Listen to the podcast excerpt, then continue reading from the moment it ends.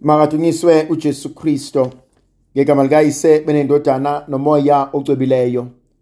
Umusa wenkosi yethu uJesu Kristo uthando likaNkulunkulu uyise uzalana ngomoya ocwebileyo makube kini nonke. Namhlanje ithandwa zami ngifisa ukuba sifunde encwadini evangeli njengoba ilotshwe nguMateyu umpostoli isahluko samashumi amabili ivesi yokuqala kuze kube ivesi leshumi nesithupha. Kuleyo nkathi uJesu wakhuluma ngalesi silinganiso kubafundi bakhe wathi umbuso wezulu ufana nomnumzane owaphuma ekuseni kakhulu. Waya kuqasha izisebenzi zokusebenza ezivinini sakhe.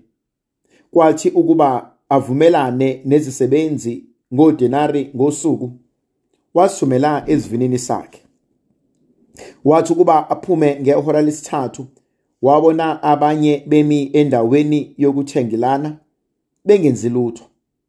Wayesethi kubo hambani nani niye esivinini sami. Ngiyoninika okunifaneleyo base beya khona. Wabuya-ke waphuma sengathi ngehora lesithupha nangehora lethoba wenza njalo. Wayesephuma futhi sengathi ngehora lomuvo. Wafumana abanye bezimele nje. Wathi kubo nimeleni lapha ilanga lonke ningasebenzi lutho na? Bathi kuye ingoba kamukho osiqashileyo. Wayesethi kubo hambani nani niye esivinini sami. Kwathi kusihlwa umnikazi sivina wathi enduneni yakhe biza izisebenzi uziholele umvuzo wazo. Uqale ngezokugcina uze ugcine ngezokuqala. Zathi ukuba zize ezazifike ngehora lomuvo ileso naleso sathola udinari. Zezake zonke nezokuqala. Zithi zizohola okungaphezulu kepha nazo zahola ileso naleso udinari. Ngokuhola kwazo zakhononda kumnumzane zathi laba bokugcina basebenze ihora lalinye nje. Kanti balinganise nathi esithwale ubunzima bosuku nokushisa kwelanga. Yena ke waphendula omunye phakathi kwabo wathi mngane angikoni angithi uvumelane nami ngodenare na? Thatha okwakho uhambe. Mina ke ngithanda ukunika nalo wokugcina njengawe. Kanti angivunyelwe yini ukwenza ngezinto zami engikuthandayo na?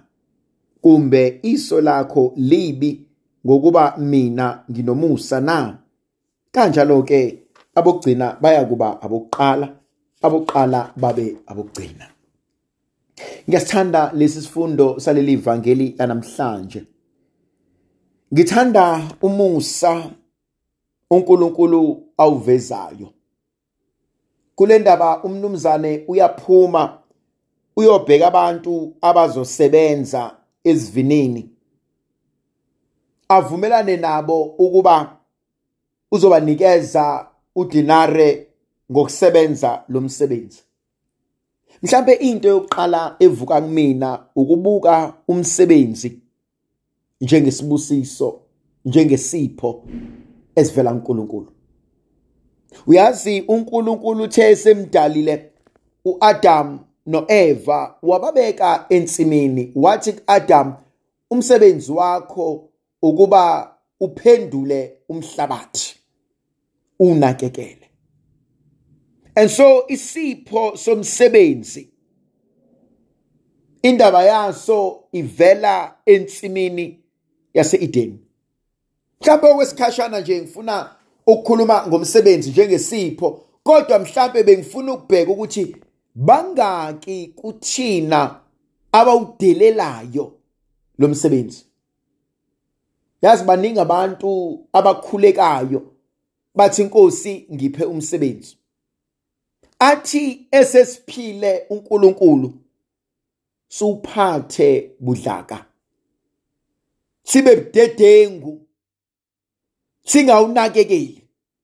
Ayikho into ebhlungu njengokubuka abantu bexakekile befuna imisebenzi. Ayikho ebhlungu njengokubuka abasebenzayo bowudelela lo msebenzi. Abanikezwe wona. Yazi into engithintayo nengithusayo ukuthi ikusasa alaziwa. Namhlanje ngisenawo umsebenzi. Namhlanje ngiyazwana nomqashi wami. Namhlanje ngiyakwazi ukwenza izinto ngaleli holo. Kodwa lokho akunginikezi igunya lokwazi ukuthi nakusasa kuzobe kusanjalo. Akuve kulula ukulahlekelwa umsebenzi. Akuve kulula ukuphelelwa umsebenzi. Baningi abangasebenzi. Ngazi ithandwa zami umsebenzi akusiye wonke umuntu osebenzayo futhi akuyi ngokuhlakanipha nokwazi nokuqonda kwakho ukuthola umsebenzi. Baningi abaqualified more than thina. Baningi abangawenza ube ngcono kunathi. Kodwa thina sisafumene umusa wokusebenza kuNkulunkulu. Mhlawumbe umbuzo engifuna ukubuza ukuthi ngiyakwazi ukumbonga uNkulunkulu ngalomsebenzi ngiyakwazi ukukhombisa ukuthi inkosi kokungaka ongiphe kona ngiyabonga. Inkonzo yokuhlonipha abantu engisebenza nabo inkonzo yokuhlonipha abantu engibasebenzelayo inkonzo yokuhlonipha abantu engibasizayo emsebenzini. Bese kuba khona enye inkonzo evukayo kumina. Ave hlupha umuntu osebenzayo uma ezokuthwala ngeqoma ukuthi uyasebenza. Ayikho into ebuhlungu njengokubona umzali ekhothamela ingane yakhe ngoba ingane iyona ekhokha imali yerent iyona esithengela igrosa iyona esithengela ugesi. Umbone umzali esephenduka ingane. Umbone umzali esephenduka umuntu oncengile. Akasakwazi ukuyikhuza ingane akasakwazi ukuyifundisa ingane ngoba ingane sekuyiyona ezalusile. Ngoba ingane sekuyiyona eshaya umthetho. Wakwayibona ingane ikhaca abazali. Wakwayibona ingane ithethisa abantu endlini. Umsebenzi uyisibusiso.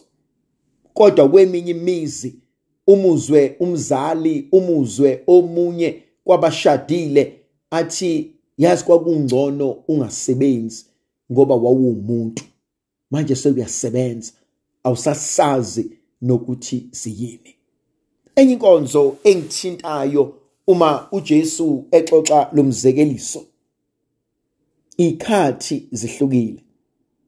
Abanye baqale ekseni abanye baqala ekseni yasemini abanye baqala emini abanye baqala ntambama abanye baqala seliyoshona ilanga.